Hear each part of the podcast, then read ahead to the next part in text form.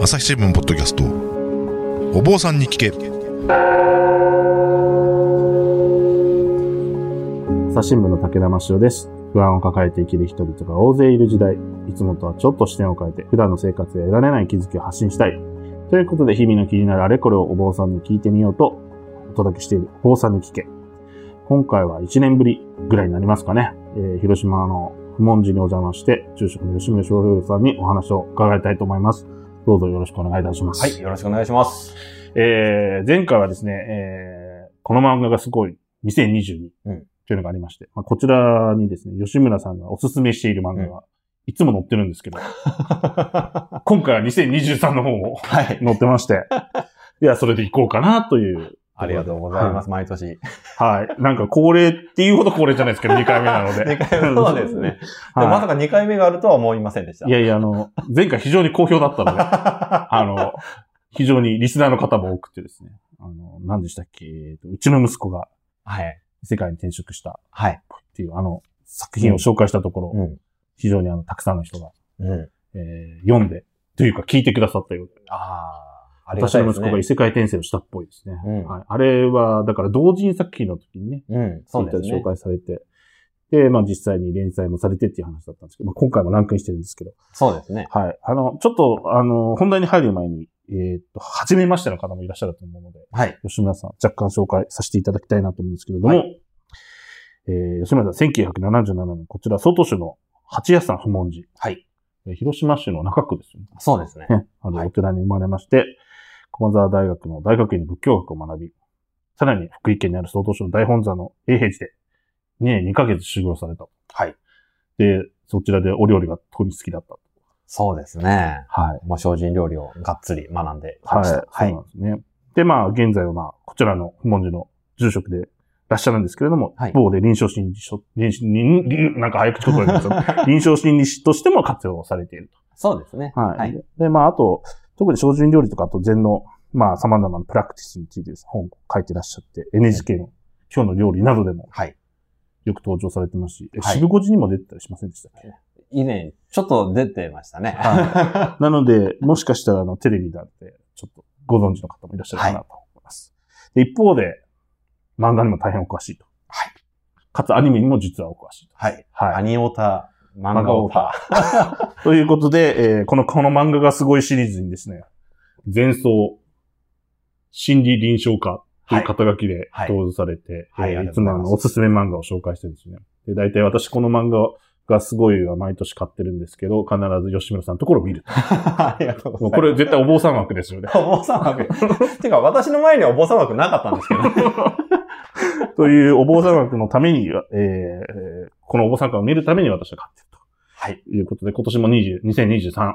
これは昨年末ですね、なんか奥付け見ると、多分12月28日になってるんですけど、2022年中12月28日に第3発行と。そうですね。はい。なんですけど、あの、後出しじゃんけんのようにして、いつもこれぐらいの時期に収録する。あの、宝島社でしたね、確かね。はいはね。この漫画がすごい2023。そうですね。次のやつが出るちょっと前に。そうそう。あの、振り返り的にね、振り返り的にやるということなんですけど。えー、というわけで、いきなり、今年のランキングを見てみますと、まず、女編、幸のお寺ご飯っていうのがこれ入ってるんですけど、まあちょっと、ここは踏み込もうかなと思ったんですけど、精進料理の話は多分、よ吉村さん解説を始めると多分6時間か7時間くらいかかる。ので、あの、これは漫画の方をお読みになって、さらに吉村さんの精進料理校という本がありますので、はい、ありがとうございます。それを読みながら、はい、あの、読んでいただければいいかなと思います。で、本編の方の、本編というか、あの、本題の方の1位から5位までなんですけど、5位から順に行きますと、はい。追い出された万能色に新しい人生が始まりました。うん。なんか、異世界転生っぽいタイトルですけど、異世界転生ではないと。そうですよね。うんなんかもう、もはや、この、これ系のタイトルってわからないですよね。そうそうそう。ちょっと判断できないですよね。あちょっとこれはあの後で詳しく今回話を聞こうと思ってますけど、うん4位、3位、2位、1位と順に行きますと、4位が望郷太郎。うん。これはあの、ヘウゲ、ヘウゲモノっていうの作者なんですね。そうですね。はい。あの、絵が特徴的で。そう、なんか、ケレミのあるです絵いですよねい、いい絵ですよね。はいで、3位が先ほど、えー、ちょっと話題に出た私の息子は異世界異世界転生したっぽいフルバージョン。うん。うん。これはあの、商業誌の方で連載されてたバージョンですね。そうですね。これ今回ちょっとあの、触れないんで、ちょっとだけ話してもいいああ、そうですね。はい、はい。あの、同人版と、はい。まあ、同人、同人版って言っていいのかな？ピクシブ版ですか？ピクシブ版ですよね。ウェブ版っていうか。はい、ウェブ版ですね。と、やっぱりあの、商業誌版で、はやっぱり絵のクオリティが全然違ってる。い。いや、まあ、で、原作になってますからね。まあね、原作で入ってて綺麗になってて、で、あと、細かいところの描写がすごく、あの、いい感じで差し込まれて。あ、そうそう。あと、キャラクター増えてますよね、長くなってるから。ね、話になってて。だからすごくいいなって、あの、大体、原作の漫画があって、その後、この、ちょっと改変されたものって、私、あんまりいい印象持ってなかったんですよ。原作の方が、なんか？この勢いとか、その、何ですか一番伝えたい、こう、うん。本、本筋みたいなところが、こう、しっかりしてるから、なんか、やっぱ原作超えないなって思ってたりとかしたんですけど、今回のやつは、あ、いいいなと思っ、正直、思えたので、なので今回取り上げあ、そういうことなんですね。いただきましたね。なんか原作の絵柄と、その商業誌に売ったのって大きく違っちゃったね。ワンパンマンなんかも。あー、なんかも元のやつが違って。元のやつで私ずっと読んでてめちゃくちゃ面白いなと思ってたんですけど、あれはあの元の絵だったら、ああはならなかったかなって。そうですね。そうそう、海外でもあの人気ですけどね、アニメ化されてね。そうですよね。そう、そうなんあですれ、原作ワン、ワンさん。かな？確かそうワンですよねそう、だから、うんもうずっと前にネットでやってた時にずっと見てて、めっちゃ面白いな、これ。言ってたんですけど。そうやモブサイコの絵だと、ちょっと、確かにね。そう、そうなんですよ。アイアイシールド21 1の人だから、そうなんです、です。女性キャラがすごい綺麗ですそう。なんですね。だから、で、これあの、金本さんで私も知らなかったんですけど、伝説のお母さんの検索者。そうなんですね。うん、だから、伝説のお母さんって NHK の夜ドラでやってて、はいうちの妻がめっちゃハマって見てたんです。あ、そうですね。勇者があの子育て中の母親で、いろと、いろんなものに悩まされてるんですよ。とにかく大変な そういう話なんの。ですか？そうそう。それが非常によくできて、うちのなんか妻はすごい共感して見ていたらしく。ほで、う改めて、あ、その人だったんだ。う。なので、この話もなんか NHK の夜ドラあたりでやってもいいんじゃないかな。いや、でも本当そうですよねい。や、いい話だったんでね。はい。まあ、あの、ちょっと、これは前回たっぷり話をしすぎたので、今回は、そうですね。かつ、3位に入ってるけど、割愛させていただきたいということで、はいお許しいただきたいなと思ってます。で、2位が、テロール教授の怪しい授業。はい。はい。これはまた後で、後でというか多分何回目かに、たっぷり話をしようかなとは思っていますが、うんずーっと取り上げたいなと思ってた。あの、ね前、前々回の、前、前回か。の時にも、もう発売されてたので、取り上げたいなと思いつつ、あーもっと他に紹介したいものがみたいなところで、ああの、漏れてたんですけど、今回は、あの、実説もあったので、そうですね。はい、それでちょっと。っと。まあ、完結もしましたしね、こちらね。はい私もこれね、最初一巻出た時読んでて、うん。面白いなと思ったんですけど、うんこれ多分、か巻を追っていくのが辛いから、うん。終わったらまとめようし読みしようと よくわかる、それ。思うと思って、置いといたらいつの間にか4巻まで出てて、連載終わってた終わってっていう。で、吉村さんに勧められた、あ、終わってたっていうので気づいたっていう、そういう話ですね。で、1位が、タコピーの現在、はい。少年ジャンププラスでうん。非常に話題になっていた作品です。これが1位なんですけど。えー、ちょっと、一応、吉村さんのこの説明を、お読むと、この1年で一番衝撃を受けたとはい。書いてありますね。何もできないことで何かをなす。心理屋としてもおすすめということで。はい。まあ、これは、まあ、5位から順に多分今回収録していくので、うん。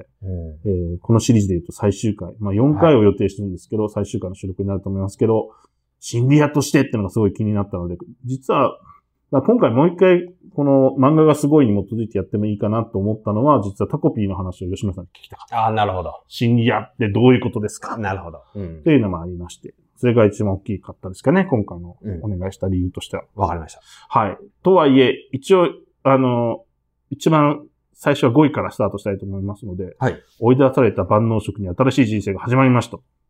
なぜこれを選ばれたのかということなんですけど、えー、こちら、あの、この漫画がすごいの方を読むと、自分の代わりに怒ってくれる人のありがたさよ。ああ。ということなんですけど、ね。これはどういう話なんでしょうか、そもそも。あのーまあ、えー、まあ、このは、これってネタバレ大丈夫なんでしょうかいや、えっ、とね、あの、皆さん、ネタバレが多分始まると思いますので、あの、読んでから聞きたいという方は、ここで止めていただいて、とりあえず、Amazon の Kindle ポチるとか、あの、本屋に発注するとか、してから聞いてください。あの、ネタバレありになりますので、あの、警告しておきますから。はい。ありがとうございます。はい。えっと、あのーまあ、なんか冒険者っていう、その一人前の冒険者になるためには、はまあ、数年、要は下働き。を、その冒険者パーティーについて、えー、やっていかないといけない。はい。で、その、下働きのことを万能職とはい。呼ぶと。で、そまあ、の、要するに何でも嫌ですよね。まあなんでもない嫌ですよね。だから、あの、あれや、いや、あれやれこれやれって言われたら、あの、それに従って、要は、デッチ暴行みたいな感じで、えーやらないといけない。はいで、あの、普通は、その、それをやっていきながら、その、パゆ冒険者パーティーの人たちに、はい。えー鍛えられて、い独り立ちしていくっていう流れが、そうです。だから、なんかその、いわゆる専門職的なものを身につけるね。魔法使いなら魔法使いでもいいし、うん剣士なら剣士でもいいしっていうことですね。形ですね。しかもそれは、なんか自分で最初からもう選んでうん。やるんですよね。だから、た、試せないっていうか、うんうん。あの、いろんなことが本当は人間って可能性があるはずなんだけど、その世界観の中では、あの、もう、えーこれと決めたらそれしかできない。できないっていうような、うん。あの、世界観ですよね。なんか、なんか、あの、戦前の、なんか、商商家、商家っていうか、あの仕事感、ああそうですね事感ってそうですよね。まああのそこに生まれたらもうそれをすぐお。坊さんの世界もそうだね そうですけどね。うんまあ、逃げる人いますけどね。あまあ、は でもまあ、まあそういう形で、あのーまあやっていかないといけない。ただ、この主人公がずっとその万能職のまま、な、7年間だったかな？そう、だかもら、デッチ暴行ずっとさせられてる。ずっとさせられていて、しかも、鍛えもされなかった。そう。で、かつ首になるでしょクビになるんですよね。お前役立たずだからって言って、やっぱりクビになってしまうと。はい。だからなんかそこら辺のところでクビになった後、じゃあどうしたらいいのかっていう。うん。この、いわゆる、まあ、ナロー系では追放系と言われる。あ、そうですね。最近流行ってますよね。あ、多いですよね。勇者パーティーから追放されてるみたいなカンタみたいな。本当は有能なのに追放されていくっていう。そうそう。あとなんか支援職であるがために、あの、追い出されるっていうね。あの、お前がいなくてもできるっていう。あれも結構無理があるような感じがしますけどね。まあね、そうそう。前前提としてで、あね日本人がいなくなった後で勇者パーティーが困るっていうね困るってやつですよねそうそうね。そうそうまあ、まさにその類型というか、はいあの、形をとってはいるんだけれども、はい。じゃあ他のものと何が違うのかと。うんなんでそれ、これ、この作品を選ぶに至ったのかっていったところが、まあ、ドラマの作り方のうまさ。なるほど。やっぱりそこですよね。だから何を見せたいかっていうのがすごく明確それ何なんですか？その何を見せたいかっっていうところなんですよね。はで、普通は、あの、ほまず他の作品から説明すると、他の追放系の作品は、あの、困っ、あの、抜けた後に、はいそのパーティーが困ってざまーっていう話なんですよ。あ、そうですね。ザバー系ですね、基本的に。そうそうそう。まあ、ああ、あの、あの時大事にしてりゃよかったのにね、みたいなはい。感じの、この、要は復讐ものみたいなはい。系統の話になっていくんだけど、そっちよりかは、はい。この7年間の下働きで自尊心がすごく傷ついて、はい。あの、自分に自信が持てないうん。人間を作り上げてしまった環境。うん。で、それに対して、えーその後に出会った人たちが、はい。その人たち、その主人公を支援していくっていう話なんですよね。うん。うん。で、支援していきながら、なんとかその自尊心を、あの、育ませてあげたいっていう周りの優しい人たちのうん。努力の話なんですよ。ああ、そうですね。そうですね。うん本当に。だからそこら辺のところっていうのが、もう読んでて、あ、なんか温かいなっていう気持ちに、うん。やっぱりなっていく。それね、だから、これ吉村さんにこれ勧められてて、で打ち合わせの時これ読んでないよねって思ったんですけど、うん実は読んでいたっていうことが判明し、実は読んでいた。え、実は読んでいた。どういうこと？どういうことですか？どだから、まあ、ナロー系ファンタジー系は、とにかくたくさんいろいろ種類があって、さっきもあの、類型って言われましたけど、読みすぎてもはや、あの、すべてがあの、ごっちゃになってるんですよ、頭の中で。なるほど。もう、なってて、読み始めて、俺これどっかで読んだなって思って、あ、読んだわと思ったんですけど、実は、この話私が受けた印象っていうのは、かなり地味だなと思ったんですよ。おー。一巻ぐらいまで。うんで、で、だから今回この指摘があるまで思い出せなかったんですけあ、ど、なるほど、なるほど。うん。なんか別にド派手な戦闘シーンがあるとかいうわけでもないじゃない全然違いますよね。で、うんザマー感もないじゃないですか。そうなんですよす。ごい淡淡々と物語が進行していくんですね、割と。だから、こうえ、吉村さん、こう、これよく押したなっていうのは正直。ああまありました。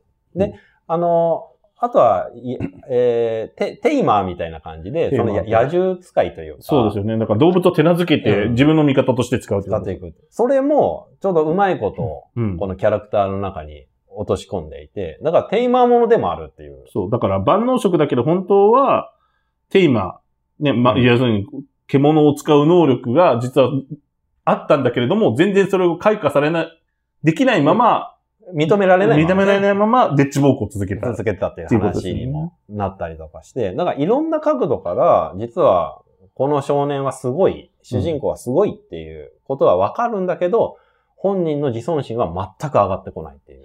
でもその、なんでしょうね。本人がその、いわゆるテーマ、要するに獣使いですよね。うんとしての能力があるっていうところに目覚めるまで、うんな4巻ぐらいか5巻ぐらいか、相当長いですそう、よ。長いんです。だから話が、その自尊心低いまま推移していく主人公がずっと続くんですよ。そこそこなんですよ。で、これ、あの、多分今、6巻はい、それぐらい。ぐらいまで出てたと思うんですけど、あの、すごい長い話なんですけど、あの、その、そこまで、まあ、6巻までって結構普通の話、えっ、と、漫画だったら、相当時間軸としては進むはずなんですけど、そんなに進んでないですよね。そう。ゆっくりなんですよすごいね、進進、進行速度が遅いんですよ、物語が。そうなんですよ。だから、ゆっくり進むっていうことは、ものすごく丁寧に描かれ、描かれてるっていう。なるほど、なるほで、えー普通はもっとこう、はしょって書いてテンポよくっていうふうに思われるんだけど、だけど、その、どこに注目してるかって言ったら、その少年の成長と、うんあと周りがどう支援しているのかっていうことを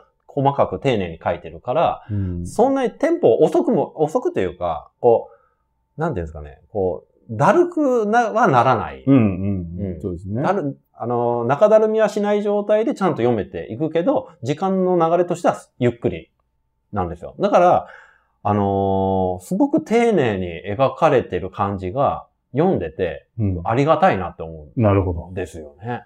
うんありがたいって思う、なんかゆえんはあるんですか？やっぱり、あのー何ですかね、こう、注目してるというか、こう、ピックアップしてるところが、縁の下の力持ちじゃないですか。はい、はこの縁の下の力持ちの部分を、ちゃんとこう、掘り起こしてくれてるといい。うか、うんうんあの、さ、こ、ここがすごく大事なんだよっていうことを言ってくれているっていうのを、その、復習も何もない。はい。今のところまだ復習発生してないですよね。だから復習とかっていうことを、まあ、本当はあるのか、この先あるのかもしれないけれども、復習しなくても、うん。この人は留飲を下げることができるかもしれないっていう、うん。一つの、その、新しい可能性を見せてくれてる。なるほど。あの、ナロー系の、まん、あの、ものとし、話としてはですよね。。はいなんかそういったところが、ちょっと他のものとは一線を画してるなっていうののは感じていますよね。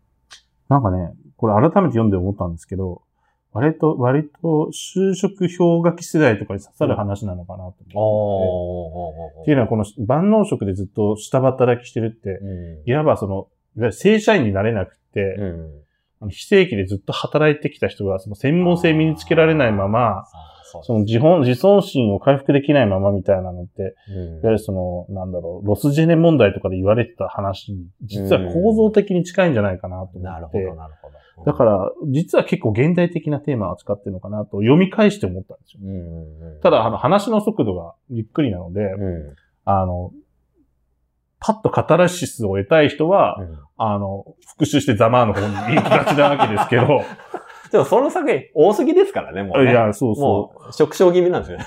正直。まあそうなんですけど、でもあれは、なんでしょうね。やっぱりみんな仕事不満抱えてる人たちが、いろいろとそこでスカッとしたいんだろうなっていう気はしなくもないんですあけど、そうですね。ただ、あの、より建設的なのは多分こっちの方だな、だなっていう気がしますね。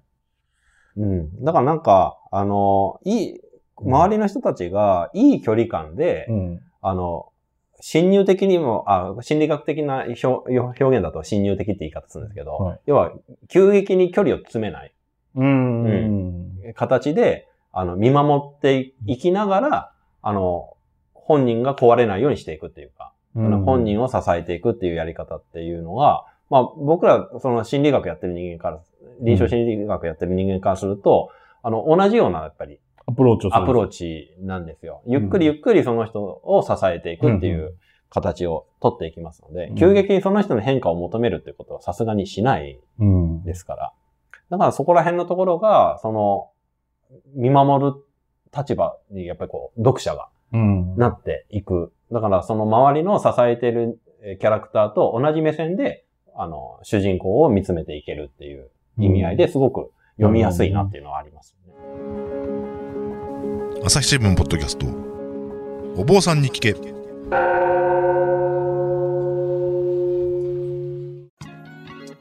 番組をお聞きの皆さん、朝日新聞ポッドキャストには他にもおすすめの番組があります。新聞一面じゃなくても大事なこと、SDGs を話そう。月曜から金曜日まで多彩なテーマをお届けします。どこかの誰かの人生の匂いがする番組とリスナーさんから好評です。SDGs を話そうで検索してみてください。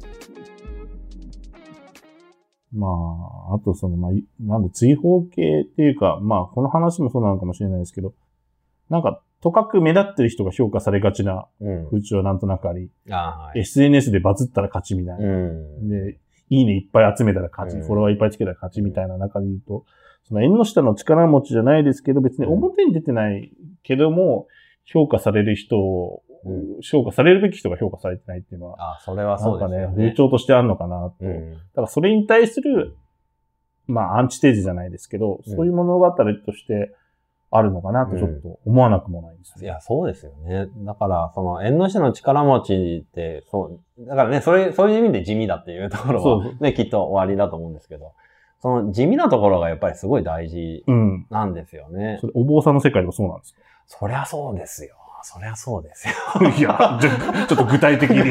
ちょっと具体的に。あの、ね、こう、例えば、えーもう私が修行してた永平寺とか、はとかだと、あのーまあ、修行していて目立つのは、はい法要系って言って、まあ、法要っていうのは、その、お坊さんが、まあ、お経を読んだりとかして、その何かのために、えーまあ、お経を読んでお執り行う儀式のことはいを法要と言うんですけども、その法要の時に、まあ、花を添えるじゃないですけど、あの、テキパキ動いて、それを、こう、差配していく人たちを法要系の、はい。あの、部署っていうのがありまして、で、そこが花形なんですよね。うん。だから、その、法要の最中も、こう、表に出てきて、まあ、何かしら綺麗な所作で、はい。こう、見せていくみたいなところもあったりとかして、やるんですけど、まあ、その一方で、はい。まあ、僕が経験してた料理を作るとか、はい。あの、お掃除を取り仕切るはいそれって結構地味な、まあ、表では見えない見えないところですよねで。すよね。だから、もうすごく地味で、こう、見えないところでもあるんだけど、でもそういう人がいないと、うん。実は全く回っていかないっなるほど、なるほど。ていうところがあって。だけど、だからこそ、あの、まあ、禅の世界とかでは、そういった人たちをちゃんと重責、重い、せあの、うん、うん。えー役職、につけるんですねえー重んじるっていうところがやっぱりあるんですよね。だから、あの、うちのし、同じ広島県なんですけど、はいあの、新山式って言って、あの、住職になる、あの、時の、まあ、儀式ですよね。まあ、新さんって山に進むだから、あれですよね。だから、えっ、と、三号って言ってね、お寺になんとか山、なんとか寺ってあるから、その山に進むってことは、ご住職になるっていう儀式なるっていう意味合いですねですよね。はい。で、その、えー住職の新しくなる人の儀式の時に、あの、永平寺の禅師さん、まあ、はい今の禅師さんじゃないですけど、はい一つ前の禅師さんに来ていただいて、あのーまあ、取り行ったわけですよ。法要というか、新三式ですね新三式を取り行って。で、最後に、まあ、一言、その、禅師さんが、禅師様がおっしゃられたのが、まあ、これだけね、素晴らしい新三式ができたのも、実は、あの、陰で、えー料理を作ったり、お掃除をしてくれたお坊さんたちの存在があったからこそ、これが出来上がってんですよって言って、お檀家様に向けて、とか、まあ、まあ、全員に向けてたんですけど、まあ、お話をしてくださったんですよね。はい。だから僕はその時にその料理を作る番をしていましたので、はい。あそれを直接は聞いてないんですよ。はい。で後からそういうふうにおっしゃってたよっていう話を聞いて、あ、ありがたいなっていうふうにやっぱり、あの、い一回も結局顔をね、あお顔を合わせる機会はなかったんですけれども、あの、そういうふうに思いを馳せていただけたこと自体が非常に嬉しかったなっていう。うーん。だからそ結局、前人様がそういうふうにおっしゃるということは、もう、総統集、まあ、前集ではそのように重んじるっていうことの証でもありますから、まあ、そういった人たちを大事にしていくっていうのは、すごくありがたいですね。なんか、あの、今、失われつつあるカルチャーのような気もしますよね。そうですよね。うん、なんか、目立つとこじゃなくて、ちゃんと、そうじゃないところを評価できるような軸を、じゃあどうやって設けるかっていうね、社会的な、あの、課題としてはあると思いますね。まあ、これあの、部下をいっぱい抱えてる中間管理職及び管理職のおじさんたちが 聞いて、なんか営業成績さえ良ければそれでいいんだっていう話じゃないんだぞっていうふうにもしかしたらね、あの、聞いてるかもしれないし、ね聞いてほしいかなと思います。なんかサッカーとかでも、そのアシストとかっていうのが評価されたりとかするじゃないですか。そうですね。ああいう形で何かしら、その周りをうまく円滑に回すために何かしてる人とかっていうのを評価できる何かあったりとかするといいんですよね。うん守備で貢献とかありますからね。そうそう、そういうのありますからね。よくよく止めてくれたよねっていうのがありますからね、やっぱりね。だからね、この万能色も私多分ね、1、2巻ぐらいまで読んで、そっからなんか、お留守になってたんですよ。うん今回来て、1巻読んで、これ読んだぞと思い始めて続き読み始めて、最後出てる6巻分ぐらいも全部読んだかな。で、まあ吉村さんの話も聞いてたから、なるほどねっていう。うやっぱりあの、皆さん、あの一巻でスカってするやつを読んでるだけじゃダメですよ。ん。そうですね。あの、やっぱり、ね、こういうのって、ほら、連載続けていくと、やっぱり人気があるかないかで、うん。すごい厳しいじゃないですか。そうするとなんか一巻で大体ちょっと復習、とりあえず復習する相手の一人目ぐらいは一巻目で、とりあえずやっつける展開になりがちじゃないですか、追放系だと。そうそうですね。うんまずとりあえず一人潰したみたいな。でまあ、そそそれで勢いつけないといけないですけどそうね。そうそうで。これなんか一巻読み終わっても、誰もやられてないよねって。そうなんですよ。そう。でも、多分話としてはそういうことを言いたいんじゃないんだってうん。ことですよね。うんだからね、この話読んでいくと、あの、要は、本人がその自己研鑽して独り立ちするための機会っていうかね、うんその修行の機会をちゃんと与えられなかったということに対して怒ってる人たちが出てくるんですよね。そうですね。うん。だからまあ、それが、こちらの、なんでしょう、えーこの漫画がすごいの紹介文の一言になってくるわけですね。そうです。自分の代わりに怒ってくれる人のありがたさよ。そうですね。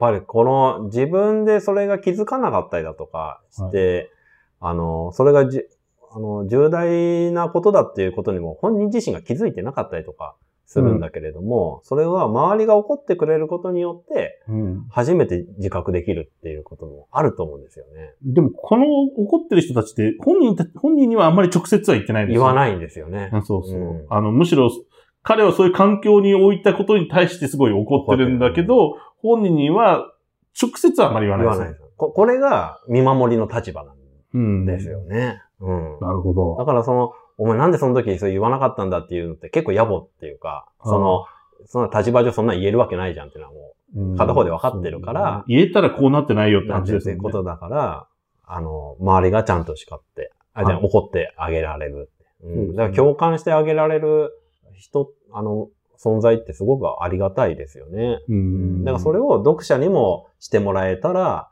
いいなっていうのが。でも、なんかさっき地味だとか、あの話が、の進行が遅いとか、なんか私、ちょっと失礼なことを言ってしまいましたけども、うん。6巻まで続いてるってことは、それ分かって読んでる人がたくさんいるってことですよね。そういうことですよね。多分多分人気あると思うんですよね。いやいや、あの、私読んでる、いや、だからさっきあの、初めの1、2巻の段階でちょっと離れてましたけど、今回改めて全部読みましたけど、吉村さんの解説を聞きながら読むと、うん。なるほどなってじわじわ来るものがあるんじゃないかなと思いますね。はい。はい。というわけで、とりあえず第5位は、このあたりで、よろしいですかね？はい。なんかいい言い残したことがあれば。もう、結構、十分言いましたね。あ、そうですか。わかりました。ありがとうございます。じゃあちょっと次の4位以降はまた次の回に持ち越しということで、えーまたよろしくお願いいたします。はい。ありがとうございました。す。朝日新聞ポッドキャストお坊さんに聞け1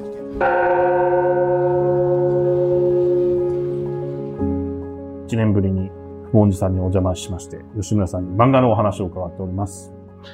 えー、まあコロナ禍もあって、えー吉村さんの活動で、精進料理教室というのがあったんですけど、お休みになったのはまた復活されたそうで、はい。ありがたいことに、はい復活させていただけましたので。そうですか。本当に。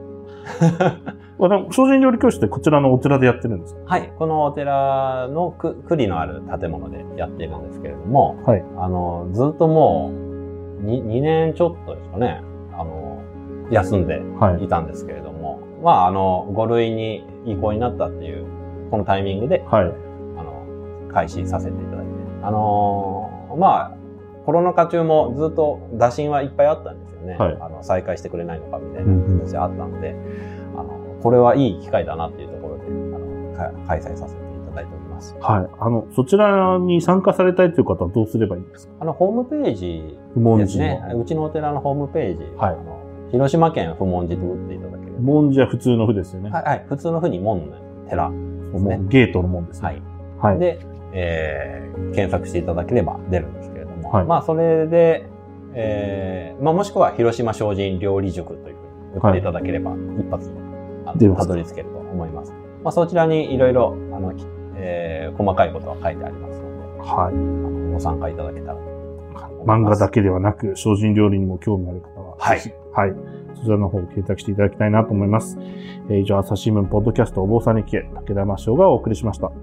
朝日新聞デジタルでまとめページがありますので、えーサイト内でお坊さんに聞けなどと検索するとですね、えー過去の配信の聞けるページに行くと思います。えーもちろん吉村さんの過去の配信会もございますので、チェックしていただきたいなと思います。ではまたお会いしましょう。